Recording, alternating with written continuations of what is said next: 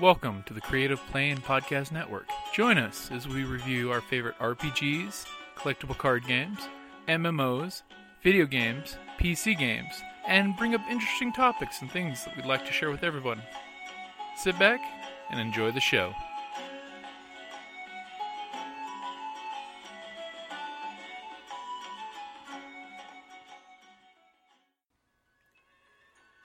This is Kelly, aka Trixie from Ragnarok and Roll, a to Ragnarok story, and Tilda Wimblewick from D&D Journey of the 5th Edition. First off, I would just like to say thank you to everyone for listening to our varied adventures, as well as for rating us on iTunes and RPGpodcast.com. If you haven't rated us yet, we would greatly appreciate it if you could.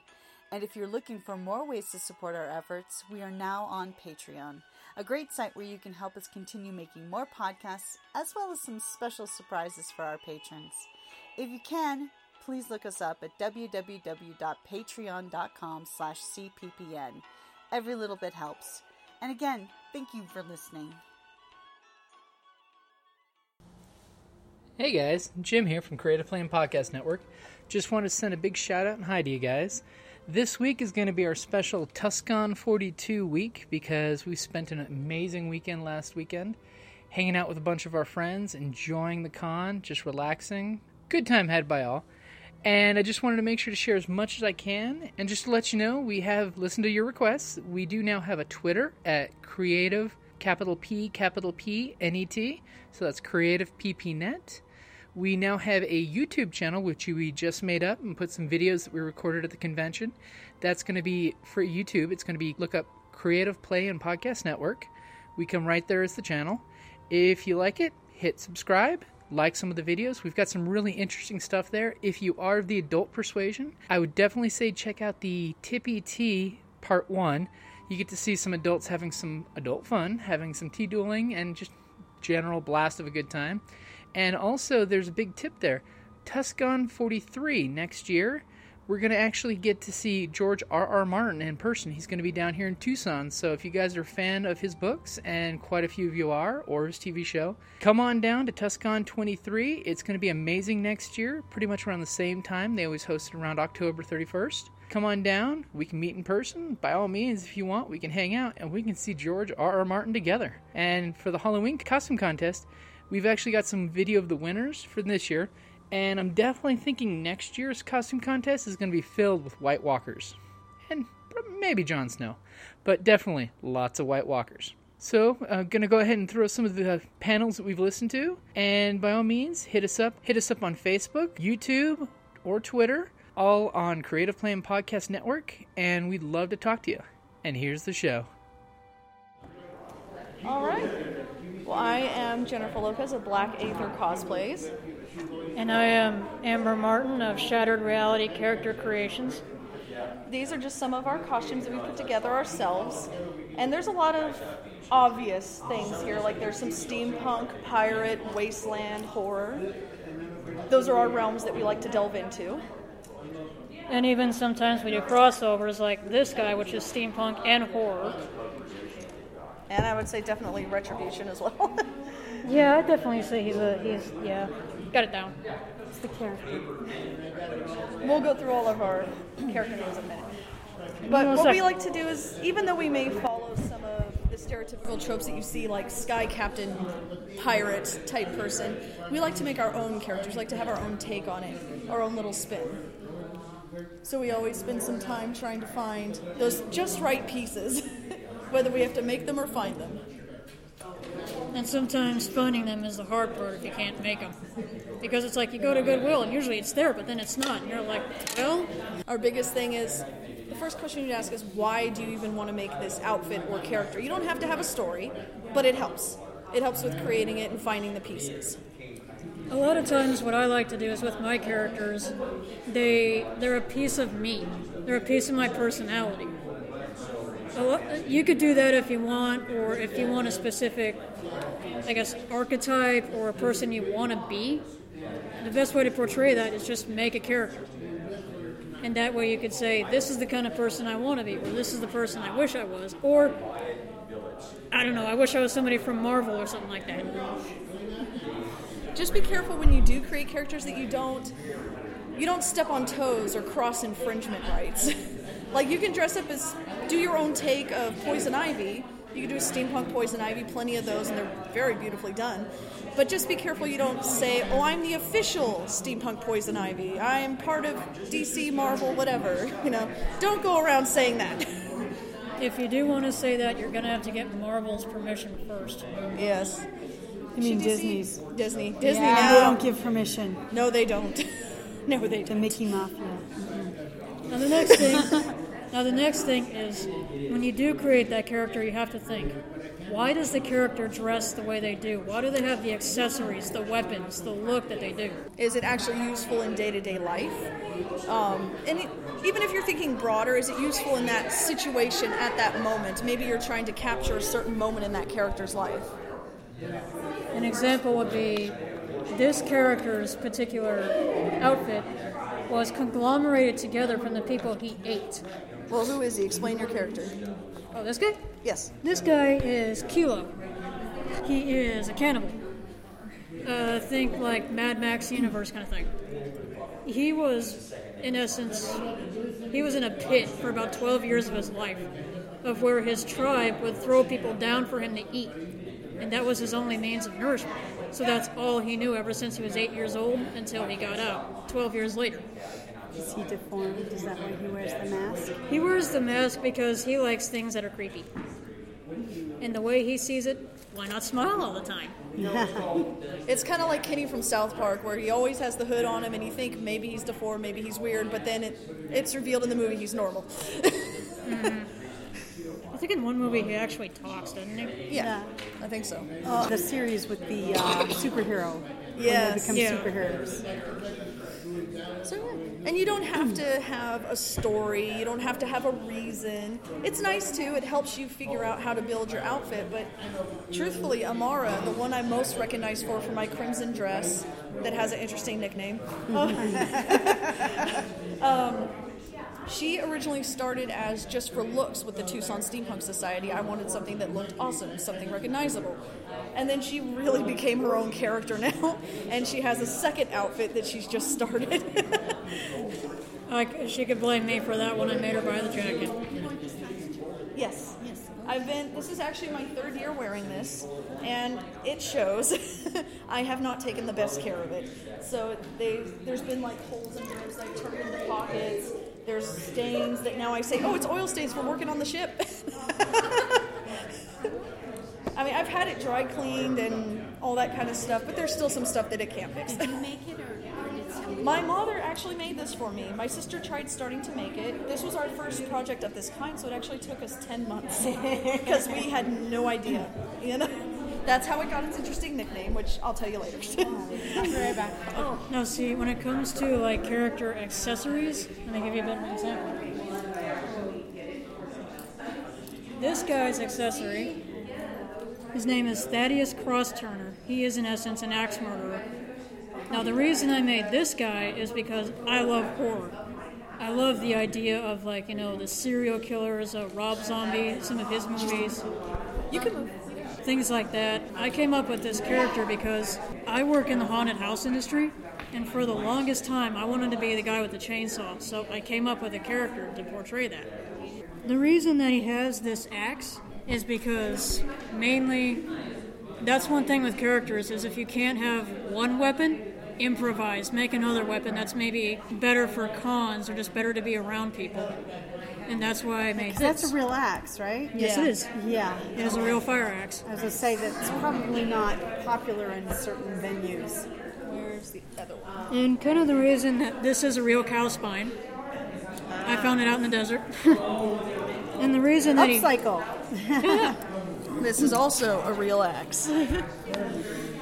this was actually put together from a sledgehammer axe head and a fence post that we found out in the desert. So we do a lot of scavenging. In the true wasteland style. I know, right? but the reason he has this is pretty much just to, as an intimidation factor. You know, you see a real body part or a real bone on something, and it makes it just that least bit more gruesome. And there's always ways to dress up the accessories. Like this one has a little bit of the fake blood, some hair glued to it, and the uh, spinal cord looking thing, spinal column looking thing. And why is that? I just told him. Because he's got your back. Uh-huh. Ah! Uh-huh. Oh, punishment! punishment. Gotta love it. You're sleeping on the couch. I do anyway. And pretty much the reason that this is decorated the way it is is because the character is just very random. This is Kilo's axe. He's very random, he's very out there. Whatever he finds, he puts it somewhere on his person. So that's why Is that a real uh, so much. bird foot? Yes, it is. This is a real rooster foot. See, we're costumers and what we like to call ourselves extreme costumers. If it's not real, we won't use it. Well, not true for everything. I have some fake knives. Now Only the next, we now the next thing that we'd like to cover is how not to fall into cliche tropes or archetypes. In other words, being a cliche is so easy nowadays, especially when it comes to like steampunk or horror. A lot of people like to be the most feared airship pirate or the most decorated, you know, military veteran of the Queen's Armada kind of thing. or the best gunslinger in the West. A lot of people like to do that, but then you got to think if they all met, what would happen? Really be the best? True. So we think, you know, if you're going to say you're the best of something or the most feared of something, that's fine, but how did you even get that? Did you earn it? Did you do something to where the other people around you said, "Oh, you're the most feared. We want nothing to do with you." And maybe you're the best or most feared in your area, but then once you get out into the world, you realize, "Oh, I ain't hot shit." Yeah, to put it lightly. Like I've noticed mostly in the steampunk community, a lot of people like to be, you know, the best airship captain or the most feared airship pirate in all the Aether, uh, or the best alchemist, whatever have you. And then you have like um, the steampunk West. You have a lot of the best gunslingers or the best lawmen. It's like, okay, how did they get that way? Did they work their way to the top? Did they earn that title somehow? Because if not, it makes the character less personal. And as you start questioning those things, it starts to influence your outfit, even, or your personality, your character when you're in that outfit. It's it's sadly very easy to step into archetypes because a lot of people nowadays want to be the best or the biggest or the most feared. It's like you don't have to do that. You can be mediocre and average, and sometimes it's more interesting to be that because then when your character gets in a situation, it's like, well, how did this plain, average, boring person get over here? You know? Yeah, it's like the chemistry girls because we're we're super duper nice. We I call us bubblegum villains Nice. because you don't expect us to be villains. Nice. I didn't know you were villains until you Yeah. told me. See, see. How else are we going to get you to drink the tea? I, I'll get the antidote, right? Well, if you join the ladies' auxiliary. Now, see, this guy, the railroad rep, that's his name. I st- I steered away from what I like to call the what's what, what should I call this? The stereotypical old west outlaw lore. He, in essence, started off as a general in the military. He had his own platoon, but then he fell in love with a woman, and he started, you know, giving her things to tell her that he liked her. But he eventually ran out of things to give her, so he started taking them from other people, robbing trains, robbing people. And one night that kind of caught up with him, and he was caught in the explosion of a train that he blew up. So he was brought back to life by a magical practitioner, and he, in essence, it's was his duty to find this woman again and say, "Hey, you did this to me. It's because of you I'm like this. It's because of you I turned to the wrong side of the law." So it's not like he was just boom, born outlaw. No. Does story come first, or does the costume idea? Story story can do a lot with influencing how the costume looks. Yes, like if you find out where they were from, what kind of climate, maybe country, what kind of, uh, I guess, heritage. It's very different for each person. Some people are very quick and easy to think of story, like both of us can think up stories on the spot. And then some people will look at something and think, well, I really like the way this looks. Oh, this looks great with that too. And then a story develops as they build it, or later they'll sit there and think, well, what does this mean? You know? Or like a specific, you find some prop you really, really love. yes. And then you just build a costume and idea around This it. crocheted shirt built this outfit. I actually found it at Goodwill for three bucks, or or macrame or whatever this is. You know? Quite literally what Bill. Yeah, it's macrame. quite literally what Bill told this was just this. That street sign. Yeah.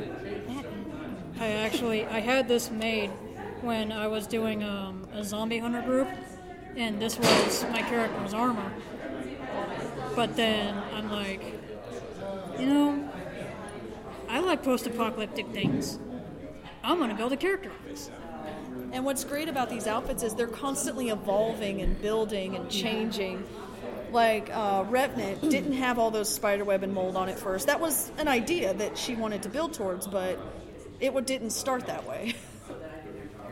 The story of the character, in essence, as the years go by, he becomes more decrepit. He starts, his bones get bleached, he gets spider webs, dirt. He still has the ash on him from the explosion. And uh, the facial prosthetic that I use for him looks more aged, like an aged skull. And that's because, although spells are holding him together, his soul inside his body, it's not keeping him from decaying. You know, that's something that he can't get away from. So as time goes on, he becomes worse off. this uh, bit of armor was added to this character recently, as was this. This was supposed to be her. Um, she grew up. Her name is Trapper, and she got the name because she traps animals for a living, for to eat and to sell the fur and bones and stuff. This was her first. It was a pet, and her stepfather, who taught her how to be a trapper, said, "Well, you got to learn." And so she keeps it as a memento. But then she found he added a unique toy to it. and for Kilo, that gets his attention. And she found that out eventually. She used to play red light, green light with him. He would run off through the waste and she couldn't catch up. So red light! And he'd stop. But sometimes he wouldn't always listen. So.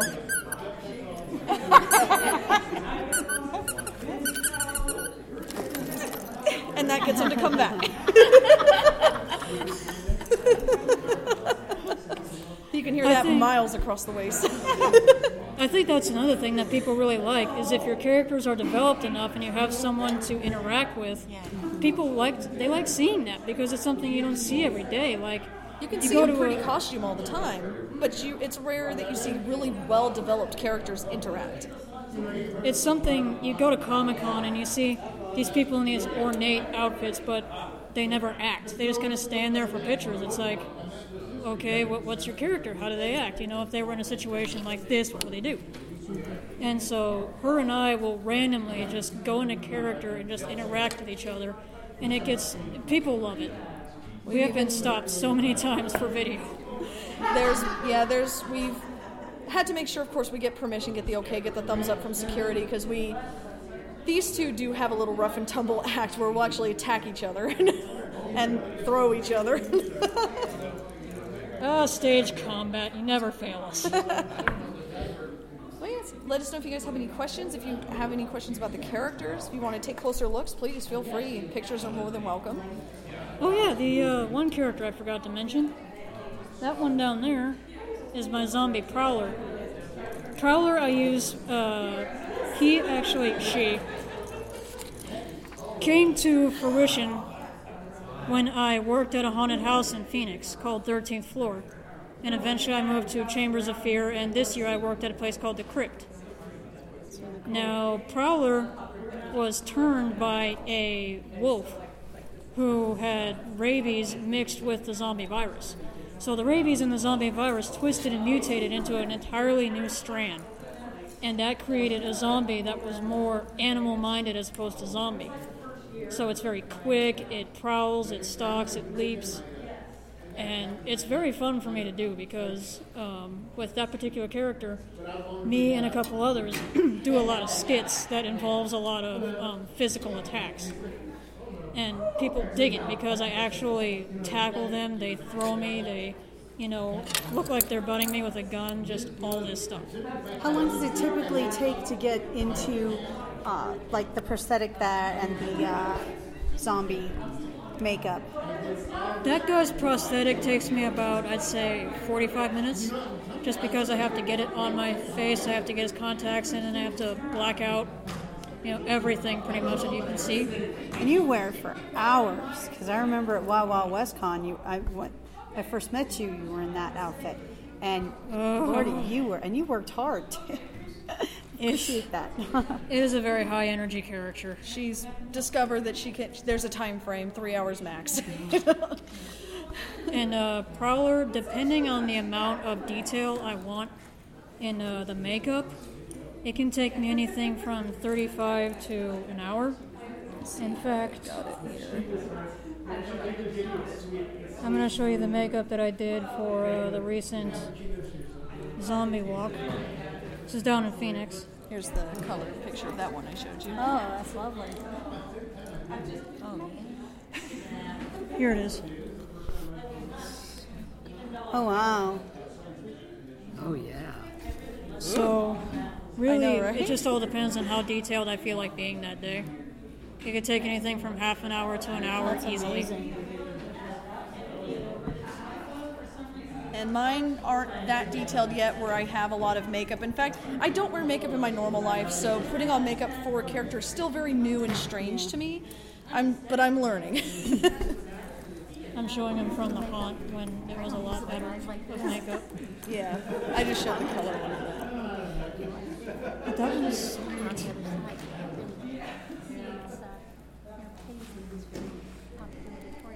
and uh, this guy actually retribution. That is all face paint. Ah, He usually takes me about 35, just because it's face paint, and what it is is uh, the white is something called Pax paint.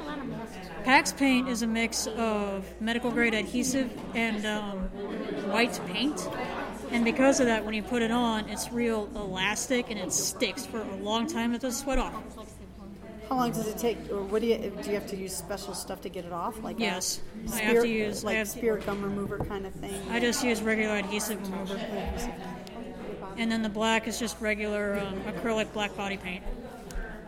And then the contacts, which are a pain in the butt. I like wearing contacts because the way I see it, it's like it adds to the effect. If you see somebody with regular eyes, it kind of, to me, it takes away. But if you see them with like whiteouts or demon eyes, it, it adds that that little touch. An extra level. Yeah. Which, actually, I'm going to start wearing contacts because of a new side to Amara that's coming out called Dark Amara.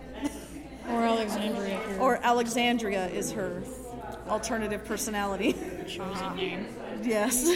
Um, actually given by Revenant, more or less. So when you guys are talking about contact lenses, you're talking about colored lenses Yes. Yeah. with all kinds of different effects. Oh, yes. Cool. Where do you get those? Online at various places. Okay. There's multiple sources. There's the ones you can see at conventions, there's the ones online. Um, The ones I would recommend is a brand called Gothica. And that's just because Gothica is uh, their prescription, so they're not going to mess up your eyes. Okay. Cool. Thank you. Welcome. My friend actually made that hat for me, and there's stuff where, once again, I wasn't too careful with some of my stuff, so there's pieces missing. But yeah, she made that hat for me just out of the blue. It's just a cheap Halloween top hat. I need to add some foam in it actually because it sits weird on my oh, forehead. So it doesn't sit. It actually, it actually kind of rocks on my forehead here. Oh, yeah, and you want to talk about uh, real bones? So like it sits, but it This is a badger jaw, and this is a uh, mink skull.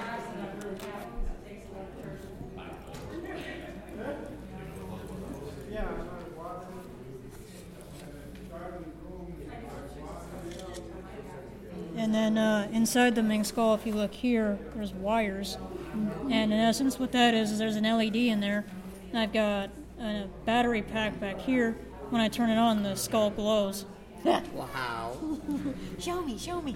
I would if I didn't. I would if I didn't forget my battery.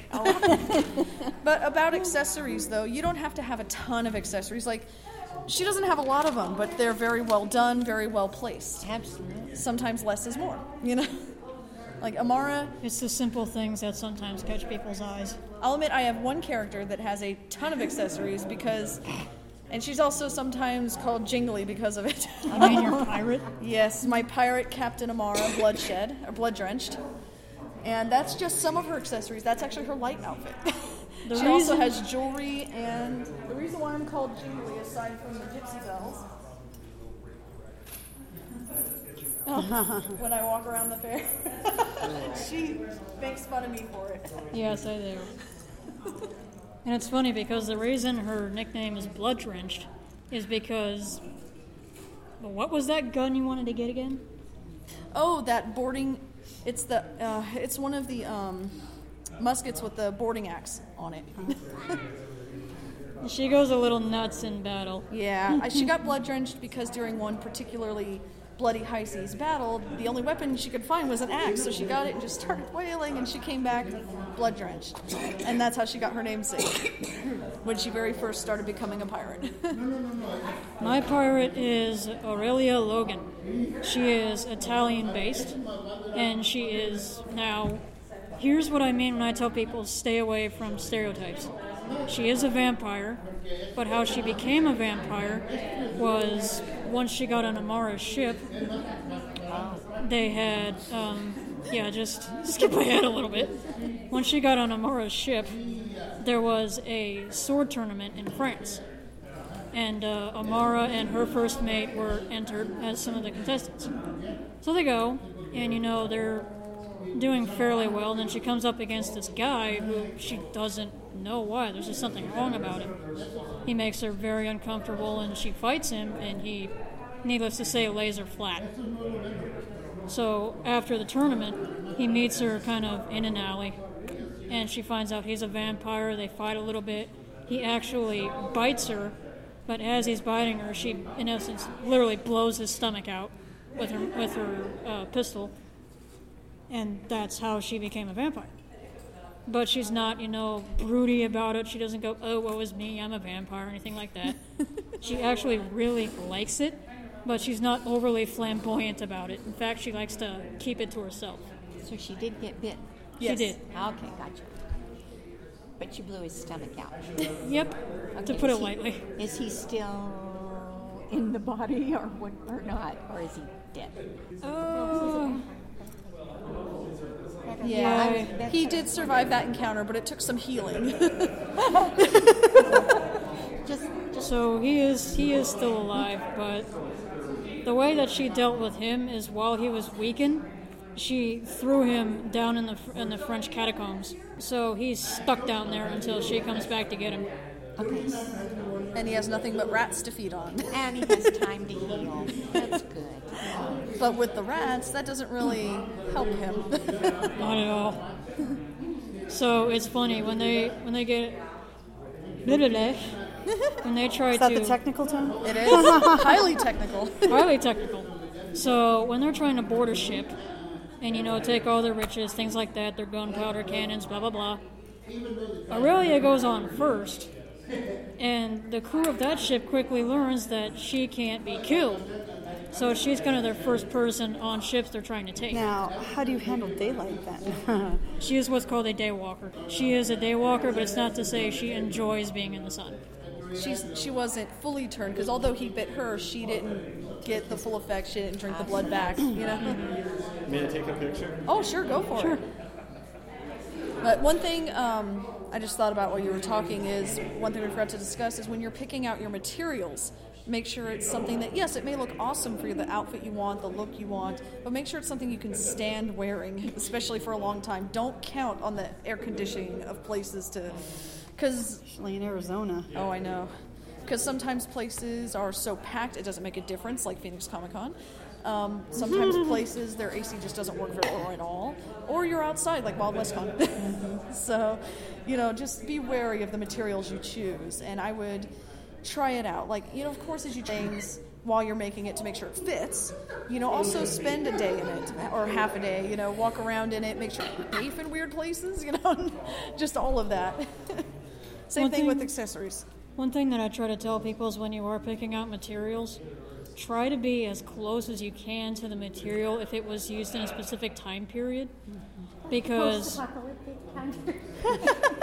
Which would be because, everything. because the last thing you want to do is say for instance you're doing like a renaissance character last thing you want to be seen in is like uh, leather or polyester Oh, just something yes. that's you know today made you want to go for cottons and things like that Which, as you can see, half of my stuff isn't exactly period, although some of it is.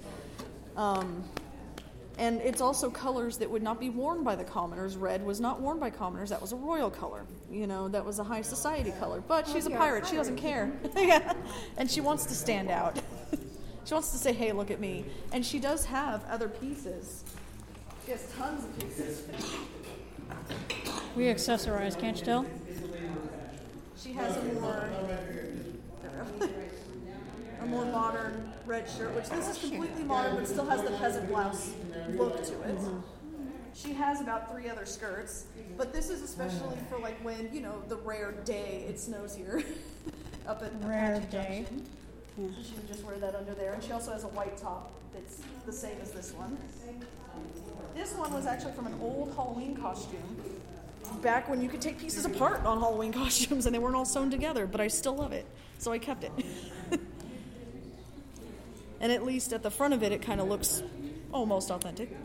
Now, going back to what we were talking about, about straying away from stereotypes and uh, just things like that, I've noticed that when a lot of women, in more particular, do uh, pirate characters, what is the color scheme they do?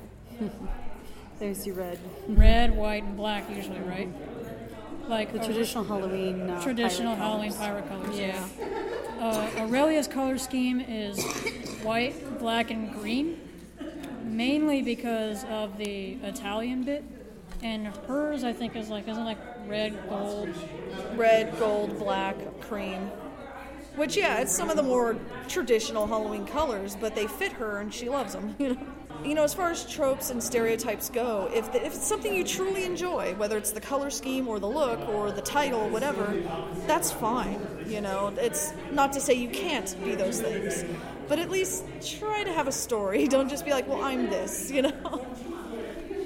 It's like, well, I'm you know Captain this guy from uh, again the Queen's Armada. It's like, how did he get in the Queen's Armada? How did he become a captain? What was he before all this? Was he just born a captain? When he when he was born, did the Queen go, "I like you. You're going to be in my Armada. Come on." And, you know, it doesn't have to be highly detailed story. Although we're snobs for stories, so. Yeah, kind of. Our backstories usually range about like that. Yeah, she asked me to do a basically a four dummies version of Revenant's backstory. It's three pages long right now, mm-hmm. and that's the dumbed down story. that's like to the point story. We think that if you actually add a backstory, a history to your character, it makes them easier to portray as well. It makes them easier to act out their mannerisms, how they would act, react, all that kind of stuff. Yeah, I do backstories for like ro- like Dungeons and Dragons characters. And yep. So, Yep. You know, when, when we're role playing RPGs, I always write up a backstory. Oh yes, It makes it it makes it so much easier. It like, does. With this guy, he doesn't talk at all. Retribution. So um, it's interesting because when I walk around and people talk to me, I feel rude because the character doesn't talk. So usually I have to explain to them that he's a silent character. Especially if they keep trying to have a conversation with you, like she'll do like that solemn, creepy nod, you know, and, and then they'll just they'll be like, okay. Cards. Cards. Cue cards. Yeah. oh god, I can just imagine Rhett with little cards. And the No. same and the same thing goes for my axe murderer character Thaddeus. He's completely silent, but I used him in the haunted house as well.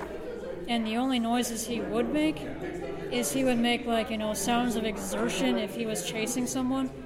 Like he would have those ragged pants, or he would grunt. He would you know or mhm. make these. ashes.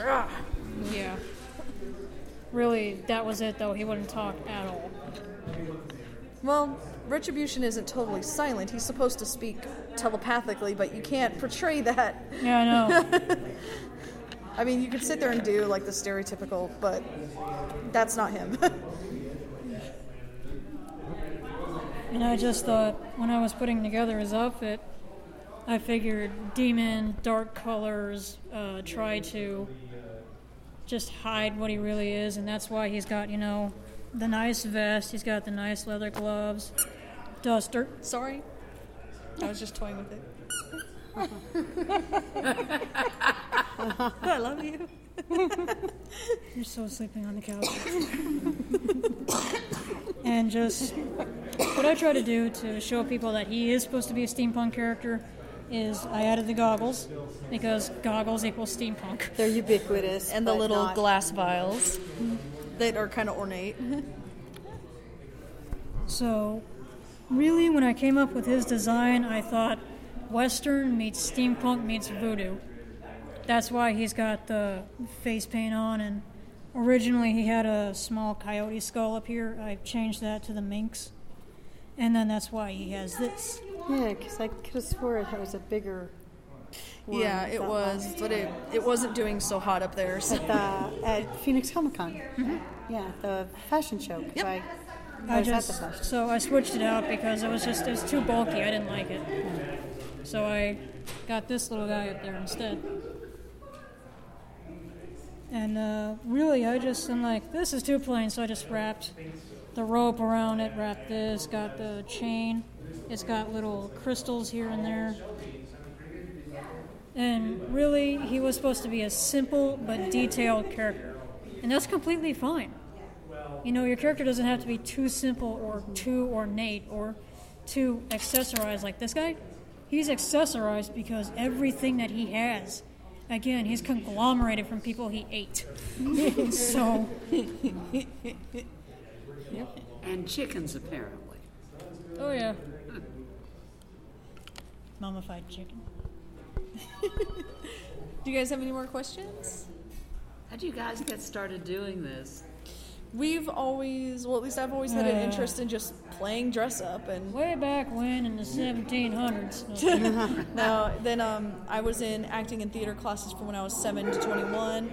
Then my mom started taking me to Ren fairs, and Amara was born and kept building and growing. And then, uh, especially, it was actually the first Wild West Con in 2011. I saw, met Steam Powered Giraffe, became friends with them. I met a lot of the people I know now, became friends with them, and started with Jocelyn. Uh, she go by Simona Weathers. Jocelyn, you know, me and her started the Tucson Steampunk Society, and I just built costumes from that. and then I kept going, and now she's. I've always been into horror, but now she's getting me back into horror because I never, I didn't have anybody for the longest I'm a time. bad influence. I got her into horror, and I also got her into the post-apocalyptic thing. I kind of got her to come out of the closet on a lot of what she likes. Yeah, because I mean, for years I shelved it because I didn't have anybody else who enjoyed it. So, and my family was like, you know, my grandmother was the kind to sit me down, and make sure I sat up straight, my legs, you know, my ankles crossed, knees to the side, Elbows off the table. yeah, fingers off the food, and you know, which knife was what, and you know, and all that kind of stuff. And I mean, like she didn't like hit me with a ruler or anything if I got it wrong, but she tried to impress that young lady, you know, mm-hmm. like attitude on me. And a lot of it sticks. She makes fun of me sometimes. She goes, "You're sitting so proper." I, I was raised by my grandmother, who was Southern Catholic, so she tried the same thing on me. But on the opposite side was my grandfather, who was a mechanic since he was 12. So, you know, I would belch, I would, you know, just, I would shout, I would have my elbows on the table and all that. And he didn't mind, it was my grandmother that minded. And those all of those things from us growing up definitely reflect in shards of our characters like amara is my very much not uptight but just Proper. yeah very proper tight-laced person Just, yeah because she feels she also has to be she grew up in the slums of sydney where she didn't need to be proper but she thought well if i want to get out of here i can only, i'll either have to work on my back or work in the factories and i'm not going to do either. So she's like she got out became an airship captain started her own cargo company and is very successful and she feels that she has to keep portraying that ladylike politeness in order to get further in the world. And then along comes retribution who constantly makes fun of her for it. I mean revenant who makes fun of her for it. They both start with R. yeah. Uh, with me, I was raised by my mother primarily, who was into something called SCA, Society for Creative Anachronism, for those who don't know. And um, we were in, you know, the Black Black Rose house. We would go every Wednesday to Melee. We would go to the wars. But around about age 10, I had to stop. And uh, family issues. And then, um, you know, I watched cartoons, watched many movies like uh, The Muppets, a lot of Jim Henson, a lot of Disney, a lot of all that stuff. Uh, I played video games. My first gaming console was an SNES. And um, I would mimic what I saw on the cartoons or video games. I would mimic how they acted, how they walked, how they talked. And I was, I guess you'd call it a self taught actor. And that's, that's kind of where it bloomed is I saw the dudes in armor, I saw the king and queen, I saw just all of them, and some of them had characters. And I'm like, I want to do that. That looks awesome. I can, you know, make a character and portray it, and people would be okay with it. So, needless to say, my first characters I created, I was four. Don't judge me. they were my imaginary friends. And then it just kind of grew from there because my first official outfit was my Squire outfit that I wore when I was in SCA because uh, my mom's ex fiance was a fighter. So I would help him get on his armor, I'd get him water, help him fix his weapons, things like that. And it just grew and grew and grew, and eventually I started going to like conventions. Uh, my biggest one was PCC when it first started in 2008. Went to the first one. You know, when it was just an itty bitty convention. And it just, it blossomed. From there, I'm like, you know what? I can be one of those people that people want to take pictures with. I can be one of those people who are, you know, on podcasts, things like that. I can do it. So it's boom. One thing I would mention though is just because you create a character that might explore facets of your personality or things you want to do that you wouldn't normally be able to, that's no excuse for certain behaviors. It doesn't excuse you to do or say certain things to anyone. You still have your boundaries, you know, you still have to have you still have to obey laws and rules and societal politeness. a good example would be Ret- uh, Revenant. His character, uh, the best way I can describe this is a silver-tongued asshole. he likes he can talk his way into and out of anything, but he can insult you, and you wouldn't even know it till five minutes later. You're walking away going, "Wait a minute." now, that being said, with that particular character, I don't really portray that if I'm at a convention or something like that because I don't know who gets offended by what. Mm-hmm. So I kind of make him more playful. I make him more, you know, play play jabs like uh, with. So then, Amara. when do you portray it? In a manner, but like more so with her. Like he'll make fun of her corset or something like that. He'll make fun of her bust, or he'll, yeah. but not not to anyone else, just to her because it's it's more controlled and private role play that we do that kind of stuff. But in conventions and more public settings, it's toned down. Mm-hmm. Yeah, especially with uh, like my axe murderer.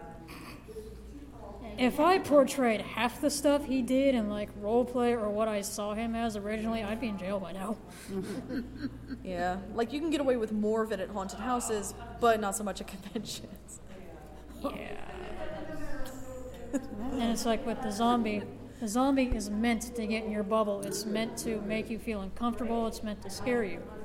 But being in haunted houses has taught me one thing. It's taught me to gauge uh, my audience. Will this scare work on this person? Will that person get scared at all? This person looks like they have a bad day, or this person just looks like they may need a laugh. So, you know, I'll change it up from scary zombie to playful zombie who you know rolls over, uh, gives paw, things like that. yeah, becomes rather goofy. Especially if it's around little little kids. Yeah, little little kids, I I can't scare. I just can't. Like especially yeah. There's been times they see Revenant coming and just see the skull mask or like, skull prosthetic uh, and everything, and they're just like, oh, they're already like behind their mothers, you know. And, and he, she'll try, and you know, hey, come here, fist bump, you know, and stuff. And half the time they do, some, sometimes they don't, you know. Because yeah, there are some kids that absolutely adore zombies, and then there are other kids that. yeah. Same with clowns, though. Yeah. I I'm a big kid afraid of clowns. and yet she hangs out with me, who hangs out with haunted house clowns. well, haunted house clowns are different. They're meant to be scary. Yes, and, they are. But like a regular old birthday clown, no, just over there. They're just Like I, I feel bad because sometimes, like at Well Well uh, Well Well WestCon. WestCon, hi, I can talk. you can English. Yes, I can. I speak There good English. there was more than one instance where I would walk up and you know they would have their little kid like I'd go two to say five or six and I would walk up to them as Revenant and you know they would start getting that face that I'm about to cry face and I'm just like you know okay all right so I just back off and I go to the other side of the road just to quit some space because I don't know whose mother's going to get mad at me for accidentally scaring their child. Or who might contact con heads and be like, "You've had this ultra scary person," you know. Revenant is he they they love the character, but it's kind of walking on ice with him because he is a little scary. A little bit. And it is horror meets steampunk. They like that. But for some reason they think he's scary. But then you look at um, like the dude who does Gentleman Robot, that big thing with like the drill, his battle form. John Floyd. John, John Floyd, and I'm just going, and that's not scary, but I am. Okay. Well, he's you know, it's like a big toy robot. Yeah. And he's like a dead person. That's the best way I could say that. It's just a dead person. Well, like you said, it's some it's some people saying, other people's, you know. But we've actually got to wrap this up. I got the flash. Yeah. Well, This person. Thank you. Any last minute questions? Feel free to look at costumes, take pictures. And Thanks for putting this on. not a problem. No problem. Feel free to ask questions, take pictures, do whatever you want. We also have a really. little pronounced kind of overview of what we talked about. Thank you. You're welcome. So, what's the character's name that you're in? This is Kilo. Kilo. And the way that he, actually the way that he got that name is one day when he was down in the pit, he heard uh, his fellow uh, his fellow tribe mates. They were talking about something, and he heard the word kilo, K-I-L-O, and he's like, "I like that, but I don't know how to spell it." So he decided to use it as his name, but he spells it K-E-E-L-O instead of K-I-L-O. So hmm. Cool. I, I like how your characters have character. thank you. It's very cool. Yeah, It makes it so much fun. To, it makes it so much fun to do them. I believe you. You guys have any soundbite for the Creative Play and Podcast Network? Yes. Uh, yes. Check out my webpage. It's uh, facebook.com slash shattered creations. That's mine. And mine is facebook.com slash Captain Amara Deegan for Black Aether cosplay. All right. Thank you, guys. No problem. And also for you, I have a thing. Oh, yes, I have a thing. I have a thing. I have a thing for everyone. We both have things. I almost forgot I had Things, these. things. There you go. Oh. Well, thank you kindly. It's one of a kind, I think. I never get these things. Here you go. Is there two in there? No, it's not. I support cannibalism. There was there was actually somebody at PCC this year who wouldn't take it because it said I support cannibalism. Well, most people, you know, would just laugh and get the joke and, you know, Yeah. and treat it like, okay, you don't literally support Support cannibalism. Alrighty. Cool. All right. I hardly ever get ribbons. I don't know how to put them on properly. Everyone likes ribbons. I don't ribbons. know, as a vegetarian. Hey guys, Jim here again. Just want to let you guys know we're going to be doing a panel at Tucson Comic Con at 5 o'clock on Sunday evening. We're going to go ahead and throw a podcast episode live with the audience and come up with something cool to talk about. And since we're pretty much all going to be together, I was wondering if you guys had any questions that you'd like us to ask each other in a public setting, do a bit of a roundtable. So if you guys have any questions you'd like to send to us between now and November 6th, go ahead and shoot me an email at creativeplaypodcast net at gmail.com. That's creativeplaypodcastnet play podcast net at gmail.com. All right, guys, and always thank you for listening.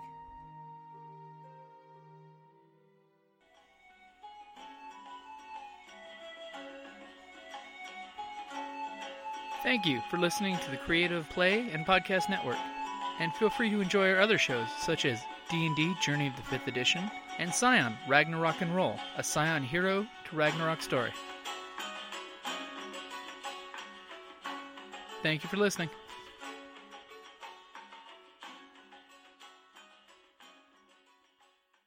Should I start? I'm recording now, so go ahead. What time is it? It's 3:08. Might as well get going. All right. Carry on. Do we allow photos? Do you allow photos? I'm sorry. Do we allow photos? Oh yes, go for it. Photos are totally allowed. Like, Photos are very much encouraged.